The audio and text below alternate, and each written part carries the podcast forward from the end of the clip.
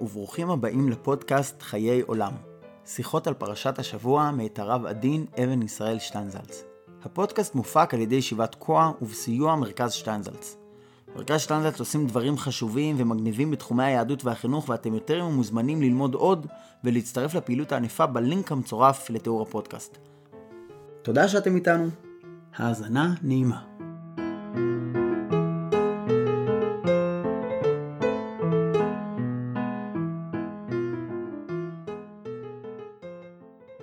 פרשת אמור בעליית שלישי של פרשתנו, אנחנו קוראים את פרשת המומים. מבחינה הלכתית, דיני מומים שייכים הן בקורבנות והן במקריבים. גם הקורבן וגם הכהן צריכים להיות נקיים ממום. על פי הכלל שכל הפסול באדם פסול בבהמה. אבל יש עוד הלכה ממין זה שמוסיפה תוכן לענייננו, והיא שגם דיינים, לפחות בסנהדרין, צריכים להיות נקיים ממומים, וכן מופיע במסכת יבמות. כשם שבית דין מנוקים בצדק, כך בית דין מנוקים מכל מום. אדם מישראל יכול להיות מגדולי חכמי ישראל גם כשיש לו מום, אבל להיות דיין הוא לא יכול. דין זה נכון לא רק לגבי בעל מום המפריע לתפקוד כדיין, אלא גם לגבי אדם שמומו לא בהכרח יפריע לעבודתו. גם אם אחד מגדולי חכמי ישראל, גדול בחוכמה ככל שיהיה, הוא גיבן, הוא לא יכול להיות דיין. בכמה מקומות בחז"ל מופיע המושג מופלא שבבית דין, ולא ברור מאף מקום למה בדיוק הכוונה. בספר מרגליות הים מופיע סברה מעניינת, שמופלא שבבית דין הוא חכם גדול, שבגלל סיבה חיצונית איננו מסוגל להיות חבר בבית הדין. למשל, אסור למי שעבר גיל מסוים להיות בסנהדרין שדן דיני נפשות. וגם לאדם שאין לו ילדים אסור. איש כזה יכול להיות גדול הדור מכל בחינה שהיא, אבל הוא לא יכול להיות חבר בסנהדרין. לפי פירוש זה, היו כל מיני אנשים שהיו מעין נספחים לסנהדרין. אנשים שבגלל סיבה פורמלית לא יכלו להיות חברים בה. לגבי המקדש לפחות, יש היגיון בהלכה שעל הקורבן להיות בלי מום, ובאותה סברה אפשר להסביר מדוע גם על הכהן להיות ללא מום. זהו עניין של הקריבהו נא לפחתך, הירצך או הישא פניך? זה נימוק גדול, שמכוחו נפסלים גם דברים שאינם נמצאים ברשימת המומים. למשל, הזקן והמזוהם פסולים להקרבה, למרות שאין להם שום מום, וברור שהסיבה לכך היא משום שלא יפה להביא דבר כזה לקדוש ברוך הוא. מכיוון שבהקרבת הקורבנות יש צד של טקס, כי מלך גדול אני אמר השם צבאות ושמי נורא בגויים, ברור שזה עלבון למלך אם יביאו לו דבר פגום. ובאותו אופן, גם משרתיו של המלך צריכים להיות יפים, מפני שאם הם לא כאלה, זהו פגם בכבודו של המלך. במקדש מלך יש עניין של פאר. זה לא שטיבל שכל אחד נכנס לשם ויורק מתי שהוא רוצה. זהו מקום שאליו נכנסים בהדרת כבוד, וזה כולל גם הדר חיצוני, ולכן כשמביאים קורבן צריך לבדוק אותו מכל פגם.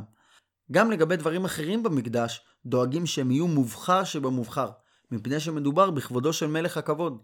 זהו הטעם הפשוט לכך שכלי המקדש עשויים זהב. האם הקדוש ברוך הוא לא יכול להשתמש בכלי ברזל? אלה שמשתמשים בכלי זהב, מפני שזהו מקום של מלכות השם, ומלכות הולכת יחד עם פאר. כל הכלים להשראת השכינה צריכים להיות כלים שלמים, ולכן גם אם יש במזבח פגימה אפילו כפגימה של סכין שחיטה שרק הציפורן מרגישה, המזבח פסול. כשאני עושה מזבח אני רוצה שהוא יהיה בתכלית השלמות, וגם הבגד של הכהן צריך להיות בתכלית השלמות. אז גם עובדיו, כדי שתהיה שכינה שורה בהם, זקוקים להיות שלמים. אמנם יש גם צעד שלב נשבר ונדכה אלוהים לא תבזה, אבל במקדש המלך זה לא שייך. יכול להיות שפלוני הוא יקר בעיני השם, אך כיוון שמבחינה חיצונית הוא מלא במומים, ומפני שבבית המקדש יש עניין של ייצוגיות, אז אי אפשר להביא אותו לשם. הסבר זה מתקבל בבית המקדש, שבמהותו הוא גם מקדש מלך. שם ניחא, אבל מה לגבי דיינים? אנחנו צריכים את חוכמתו של הדיין. אנחנו צריכים את צדקתו ואת יושרו, אבל אם אנחנו צריכים שהוא ייראה יפה, כמו שפעם אמר איזה רבי, כשנולד איזה ילד קטן, ואימו הביאה אותו בבכי לפניו ואמרה לו שיש לו רגליים עקומות, אז הוא אמר לה, אל תדאגי, יהיה לו ראש ישר. והוא באמת גדל ונעשה אחד מהרבנים החשובים עם הרגליים העקומות. מכאן אפשר לצאת לכמה כיוונים. אנחנו אף פעם לא יודעים אם דבר מסוים שנראה לעין כדבר טוב, הוא באמת טוב. כמו שכתוב, האדם יראה לעיניים, והשם יראה ללבב. יש צד של ראיית דברים פנימה ועוד יותר פנימה. כנראה שכאן הקדוש ברוך הוא דורש מעבדיו עושה רצונו את המדרגה של שלמותם, ולא רק מבחינת הנפש. אף על פי שלכאורה נראה ששלמות הנפש היא העיקר הגדול, ושלמות הגוף לא מעלה ולא מורידה, מתברר שהקדוש ברוך הוא רוצה מעבדיו את כל סוגי השלמות. זה לא אומר שמי שאיננו מושלם בכל צדדיו זורקים אותו לפח האשפה, אבל יש כביכול מעגל בתוך מעגל, ובתוך המעגל הכי פנימי, הקדוש ברוך הוא רוצה כלים שלמים. כמו שכתוב בזוהר, ששכינתה לא שריה באתר פגים. במקום פגום, השכינה לא שורה. ובאותו האופן, מהן התכונות שצריכות כדי להיות נביא? גיבור, עשיר, חכם, ענב. לא מספיק שהוא חכם וענב, הוא צריך להיות גם גיבור ועשיר. אך מה הנפקא מינה בכך? נניח שאדם הוא לא גיבור, הוא סתם פריאה קטנה וצמוקה. זה מפריע לנפשו ולנשמתו או ליכולתו להיות נביא להשם? הרמב"ם מיישב הגמרא ממש שלא כפשוטה. הוא אומר שעשיר זה השמח בחלקו, גיבור זה הכובש את יצרו. אבל מי שמסתכל בגמרא יכול לראות ששם מדברים על עשיר ממש, עשיר עם הרבה כסף וגיבור עם הרבה כוח. יוצא שאני דורש מנביא, שהוא כלי להשראת השכינה, דברים שלכאורה נראים חיצוניים, אבל השכינה לא שורה בלעדיהם. למה? בגלל שהכלי הוא לא כלי שלם. בירושלמי בראש השנה מופיע דבר שאילולא היה מופיע שם בפירוש, הייתי אומר שזה סיפור חסידי. אמרו בית דין, היום ראש השנה. הקדוש ברוך הוא אומר למלאכי השרת, העמידו במה? יעמדו סנגורין, יעמדו קטגורין. שאמרו בניי, היום ראש השנה. נמלכו בית דין לעברה למחר? הקדוש ברוך הוא אומר למלאכי השרת, העבירו במה, יעברו סנגורין, יעברו קטגורין, שנמלכו בניי לעברה למחר. מאי טעמא? כי חוק לישראל הוא, משפט לאלוהי יעקב. אם אינו חוק לישראל, כביכול אינו משפט לאלוהי יעקב. מה זה בא לומר? שהכוח שיש לבית דין לא נובע רק מהיותם אנשים חכמים, אלא מצד זה שהם נעשים כלי לסוג של השראת שכינה, והדברים שהם אומרים פועלים למעלה ולמטה ובכל העולמות. מפני שיש להם כוח כזה, מופנית אליהם גם הדרישה להיות כלי הראוי לכך. זה בפירוש לא אומר שהחכם שיושב בבית הדין מתנבא באותה שעה, אבל הוא צריך שיהיה לו הכוח של מעלה כדי לדון דין תורה. במושב של בית דין יש צד של השראת שכינה, ולכן הוא גם נקרא אלוהים. בדיוק מהצד הזה צריך גם ששמיכת החכמים תהיה דווקא בארץ ישראל, ומלוא התוקף שלהם הוא דווקא בלשכת הגזית שבתוך המקדש, ולא כשהם יוצאים משם.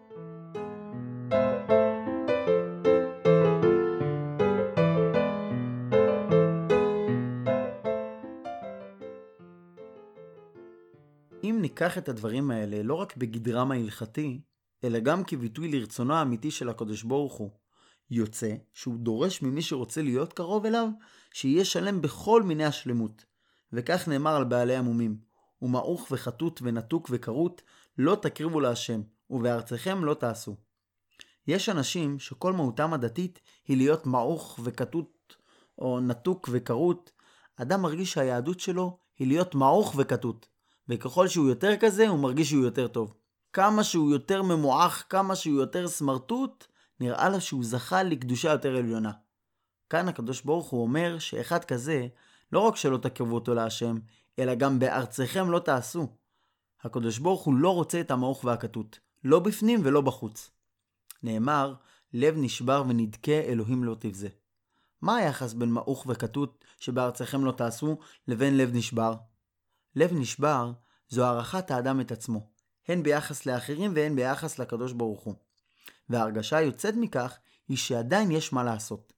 ההפך מזה הוא מה שקוראים טמטום הלב. שמנת, אבית, כסית, ההרגשה שאצלי הכל בסדר. לעומת זאת, מעוך וחטות זו בריאה שמאבדת את יצרה, ויחד איתו גם את האמביציה ואת כוח היצירה. ולפעמים זה קורה באמת מחמת יראת שמיים. להבדיל, אצל הגויים בכמה מקומות, היה נהוג שהנזירים היו מסרסים את עצמם. למה? לשם קדושה. מה הייתה הנקודה? במקום שבן אדם ייאבק עם היצר הרע, והמאבק נמשך והולך הרבה במשך שנים, ואיש אינו יודע מתי היצר יצא מהאדם לגמרי, אתה פשוט חותך אותו, ונפטר ממנו לגמרי. לכאורה זו הייתה צריכה להיות מצווה מן המובחר. יש אומנם יצרים שאי אפשר לחתוך כל כך בקלות. את הקנאה והכבוד אי אפשר לחתוך ככה. אבל כשאני יכול לעשות ניתוח קטן ולא מסוכן, ולפתור לי בעיה לעולם ועד, לכאורה זה כולו למעליותה. אבל מה יוצא פה? שאני לוקח קורבן, מועך אותו, וחוטט אותו, לא רק שהוא לא טוב כאשר באים להתקרב אל המלך אל הקודש פנימה, אלא שזה דבר שאסור לעשות אותו גם במקום אחר. אחת הבעיות אצל רבים מהחוזרים בתשובה היא בעניין הזה. אפשר לראות אצל הרבה אנשים שכל כוח היצירה שלהם הלך. כשאדם היה עבריין קטן או גדול, הוא היה מלא חיים ומלא יצירתיות. אחר כך, כשקיבל עליו עול מלכות שמיים, הוא נהיה מעוך וחטוט ונתוק וכרות ממש עם כל הצדדים שיוצאים מזה. אולי יש לו הרבה פחות יצר הרע, אבל מצד שני, שום דבר טוב גם לא יכול להיווצר. צריך היה לקוות שאדם מבריק, שהשקיע את ראשו במתמטיקה, בציור או בכל דבר אחר, ועכשיו הוא רוצה להשקיע את ראשו בתורה, כמו שקודם הוא עשה כל מיני דברים מופלאים, גם עכשיו נראה אותו יוצר יצירות גדולות. אלא שלאן זה מגיע? לשום דבר. נוצרת איזו בריאה קטנה, אפלה ושפלה, שמסתובבת בסמטאות כאלה או בסמטאות אחרות. וזה נכון אגב לא רק לגבי מי שהלך מרחק גדול, אלא גם לגבי סתם מישהו שנכנס רוח טהרה בליבו. הוא מתחיל להיות מעוך ושפוף, וקטן ושבור. איפה כל כוחות הרצייה? ברור שהכוח הזה קשור והולך עם היצר, אבל הוא הולך גם עם יצירה. וכששואלים כביכול את הקדוש ברוך הוא מה עדיף, לבחור ביצר ויצירה, או להיות בלי יצר ובלי יצירה. אומר הקדוש ברוך הוא, וזה פסוק מפורש, שממנו אגב נלמד איסור סירוש כפשוטו, הלכה שהכל מודים בה, שעדיף יצר עם יצירה, מאשר מי שאין לו לא יצירה ולא יצר. אסור לשבור את היצר והיצירה, לא בקודש פנימה ולא בשום מקום אחר. מילא גוי, אם הוא רוצה להיות בלי יצר הרע, שיהיה בלי יצר הרע. הוא רוצה לחתוך את עצמו, שיחתוך את עצמו. ואומנם באמת אנחנו פוסקים שבני נוח אינם מצווים על הסירוס. אבל לגבי ישראל, שהם יהיו כאלה, בשום פנים לא. בקורבנות שמביא הגוי בעצמו, רק מום חשוב פוסל. אבל אצל ישראל, כל מום מעכב. הגמרא בחגיגה אומרת, בארצכם לא תעשו, אפילו לסרוסי כלבה אסור. לא רק שאסור לסרס אדם גדול שבישראל, אלא אפילו כלב, בריאה קטנה ושפלה שמסתובבת ואוכלת נבלות בשוק, גם לה אסור לנו לעשות את זה, מפני שעול מלכות שמיים זה לא להיות סמרטוט. תמיד חוזרת השאלה, איפה אתה עושה? איפה אתה יוצר? איפה אתה חי? הקדוש ברוך הוא אומר שהוא רוצה אצלו בבית אנשים יפים, אנשים שלמים. כמה שהם יותר שלמים, הם יותר יפים בשבילו. כמו שהם מנוקים בצדק, ככה הם צריכים להיות מנוקים ממום. גם לתיבת נוח הקדוש ברוך הוא לוקח שלמים, ואותו דבר גם במקומות אחרים. אשרי תבחר ותקרב. את אלה שהוא בוחר ומקרב, הוא רוצה שלמים. את הפסוק, בנים אתם להשם, לא תתגודדו ולא תשימו כורחה בין עיניכם למת, מסביר רש"י, לפי שאתם בניו של מקום ואתם ראויים להיות נעים ולא גדודים ומקורחים. השם אומר, אתם בניי, ואני רוצה שתהיו יפים. אני לא רוצה אתכם עם שריטות על הפרצוף ולא רוצה אתכם עם סימנים. וכי יופי הנפש לא יפה לקדוש ברוך הוא יותר? אלא שאת החשבונות של מעלה, מה נמצא לפני ולפנים אצל הקדוש ברוך הוא, ומי נמצא בהיכל כן ציפור, אנחנו לא יודעים. מה שאנחנו כן יודעים, הוא שהוא רוצה את האנשים השלמים בכל מיני שלמות, וככל שהיא מעולה יותר, ככה עדיף.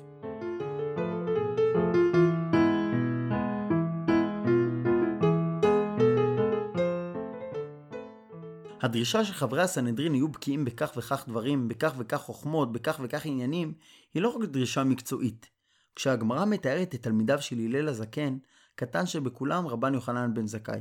היא מתארת את האדם השלם, לא הניח דבר שלא למד, דבר גדול ודבר קטן. דבר גדול מעשה מרכבה, דבר קטן הוויות דאביי ורבא, משאלות כובסים ומשאלות שואלים. מילא הוא עסק במעשה מרכבה ובהוויות דאביי ורבא, אבל בשביל מה אדם צריך לדעת משלות כובסים? את הבדיחות והסיפורים שהכובסים מספרים על הכביסה ואת משלי השואלים? מפני שההגדרה של השלמות אומרת, קדושים תהיו כי קדוש אני. כשם שהקדוש ברוך הוא מושלם בכל מיני השלמות, גם את עבדיו עושה רצונו, הוא רוצה מושלמים בכל השלמות. הוא לא יכול לדרוש מהם את אותם הדרישות. אי אפשר לבוא לכל אחד ולהגיד לו, למה אתה לא חכם כשלמה? נביא כמשה, גיבור כשמשון ועוד כמה דברים. אבל אפשר לומר לו, אל תהיה מעוך וכתות. אל תהיה עם עוורת, גרבת וילפת. שור שיש לו שתי רגליים שבורות והוא צולע, הוא הרבה פחות מסוכן לבריות מאשר שור גדול ובריא. לכאורה, השור הזה הוא שור יותר צדיק. ואם הוצאתי לו את שתי העיניים ועשיתי לו עוד כמה ניתוחים, השור הזה כבר לא יהיה מזיק בכלל. שור צדיק כזה, למה לא להביא אותו לקורבן? אומר הקדוש ברוך הוא, את השור הזה אתה יכול להביא מתנה למלך של הגויים אם אתה רוצה, אבל לי, לי אתה רוצה לתת את זה? כאן, עם ההרחבה שיש בנושא הזה, רואים מה הקדוש ברוך הוא לא רוצה. מה הוא כן רוצה? הוא רוצה דברים אחרים, שלמים, עם הסיכון שיש בהם. שור שלא סרסו אותו הוא לאין ארוך יותר מסוכן, וכשצריכים לרתום אותו זה דבר הרבה יותר קשה. לכן, לכאורה, טוב יותר לקחת שור כזה שכבר שברו אותו ומעכו אותו. אבל הקדוש ברוך הוא אומר, זה לא בשבילי. אני לא רוצה את הצדיקים האלה. מה לעשות? נכון שהשור שלא עבר את כל הטיפולים הוא מסוכן. הוא יכול להזיק ואפילו יכול להרוג בכל מיני אופנים. אבל זה מה שהקדוש ברוך הוא רוצה, והוא מוכן לקחת את הסיכון שיש בכך. אגב, כמו שכתוב בהלכה, זה לא מתיר את העבריינים.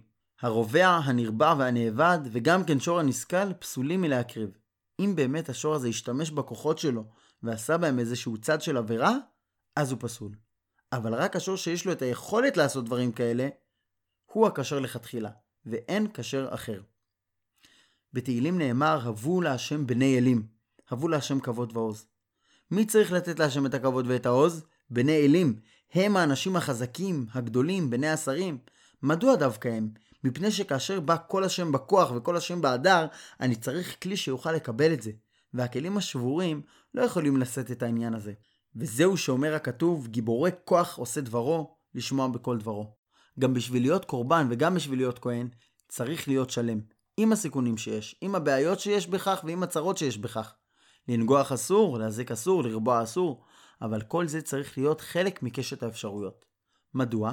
מפני שרק אם יש לך את האפשרות להגיע אל הרוע באמת, אתה תוכל לעשות בשלמות את מה שדורשים ממך. מכאן נפקא מינה לעבודת האדם את השם. איך אדם צריך לראות את עצמו.